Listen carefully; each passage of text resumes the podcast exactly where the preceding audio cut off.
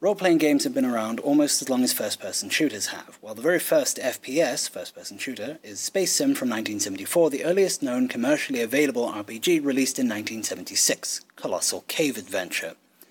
Now, notice how I shoved the term commercially available in there. Colossal Cave Adventure was a text based role playing game, and it was based off of early text based games found on many mainframe computers at universities and offices across the globe such as Dungeon in 1975 or 76, D&D in lowercase and with an N instead of an ampersand in 1975, and pedit5, also called The Dungeon, also released in 1975. Each of the aforementioned games, including Colossal Cave Adventure, were heavily based off of, or were just unofficial versions of, Dungeons and Dragons, the original pen and paper role playing game, or pen and paper tabletop role playing game, developed and released by Ernest Gary Gygax in 1974 with subsequent expansions and revisions all the way through to today. This brings us to the first role playing games I could find with any sort of actual graphics. As a teenager, Richard Garriott loved computers, and he had a knack for programming. In high school, junior year for those interested, he began to work on a school project, a game called Akalabeth, which he programmed using one of the school's mainframe systems and two Apple II computers, one of which had been bought for him by his father, the other belonged to the school. Starting development sometime in 1979, Garriott demoed the game later that year under the working title D&D 28B. D&D was the working title, 28B refers to the revision number, to his boss at Computerland, a chain store specializing in selling computers, where he seemingly, don't quote me on this, worked during afternoons and outside of school hours and in summers. His boss suggested he sell the game at the store, convincing him that it should sell well. Garriott saved up and eventually released the full game in 1980, financing the printing of the manuals, copies, and covers himself. But you won't find any pictures of the original game sealed in a box. They were sold in Ziploc bags, with a cover drawn by Garriott's mother. Garriott sold maybe a dozen or so copies in the store for about $20 each, but with time, one of those copies made its way to California Pacific Computer Company, who contacted him and made a deal. California Pacific would publish and distribute the game, this time in an actual box with artwork by Dennis Loubet, at a retail price of $35, and Garriott would receive $5 per copy sold. Richard Garriott claims the game sold, then went on to sell 30,000 copies, which would amount to him receiving a total of $150,000. That is a lot in today's money. That was a lot back then, too. Why am I bringing all this up? Context. Interestingly, Akalabeth featured both isometric, or top down, and first person gameplay. The overworld, where you travel from city to city and occasionally get attacked by thieves or necromancers, had isometric gameplay, with the player being represented by a little cross at the center of the screen. The overworld map was extremely basic, with cities represented by a collection of squares relying on a text bar using short descriptions to fill in the gaps. Mountains, oceans, all that other stuff, those were coloured letters, so to speak. Any ground that you could traverse was marked by a full stop. I kid you not. The dungeons, on the other hand, were played in first person. I can't find any sources that specifically say whether the first person elements were done in 3D or not, but it seems to have been done in much the same manner as Maze Wars from 1973, 4, or 5, whenever it released, one of those years.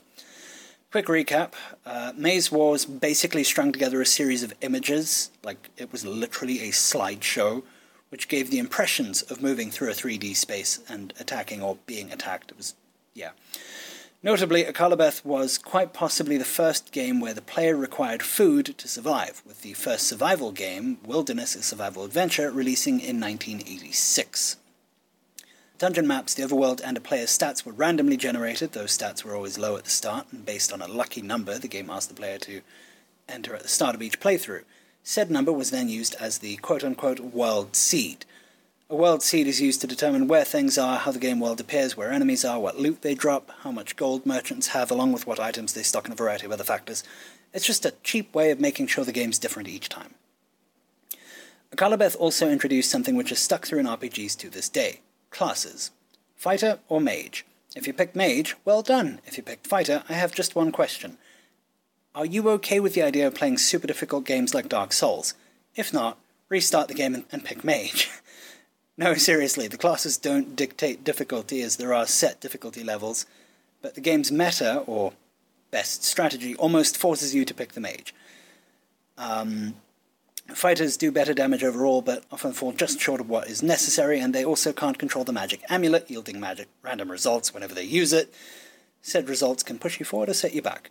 Mages, on the other hand, do less damage with melee weapons and can't use certain weapons at all, but have full control over the aforementioned amulet, and that is integral to finishing the game. Play as fighter, and you'll spend an hour or two playing a brutal dungeon crawler, occasionally using the amulet in the hopes it won't screw you over. As the mage, you'll be well on your way to veritable godhood in 20 minutes or less. Ultima, on the other hand, was Garriott's skill as a programmer and designer put to good use. In Ultima, using character creation, we were given basic stats, and you could change them up slightly during character creation. The player is given 30 points to distribute between their stats, with each stat strength, agility, stamina, charisma, wisdom, and intelligence starting at 10 points. You would then pick from one of four races human, elf, dwarf, and bobbit. That last one's basically a hobbit. Depending on your race, you would get certain buffs to your skills. Dwarves have increased strength, etc. After setting your stats and picking your race, you would pick your class fighter, cleric, wizard, and thief. Your choice of class would then add further buffs or debuffs to your stats. After this, you pick your gender, which, just like modern role playing games, has no effect on gameplay whatsoever. Ultima 1, unlike Akalabeth, didn't have a first person view of any sort, sticking with just a truly flat or true top down view of the world. Where Ultima 1 differed aside from overall gameplay was in its look and in character creation. The character creation was more expansive than in Akalabeth. Ultima 1 went on to spawn an entire franchise. Ten entries, not including Akalabeth, which was only recently like recognized as Ultima Zero, three spin offs, four if you count the massively multiplayer online game, two console exclusives, and a ton of ports. But Ultima 1 The First Age of Darkness didn't just start a franchise, it birthed a genre. Fantasy races, classes, magic, and monsters, Ultima took Dungeons and Dragons and put it into a video game. Welcome to the birth of role playing games. Right, that was a little bit lengthy, but I do hope you all enjoyed that. Hopefully, we can dig more into this topic in future. I have a lot to say about old video games if you guys find this interesting. In any case, I hope everyone's keeping safe. Cheers.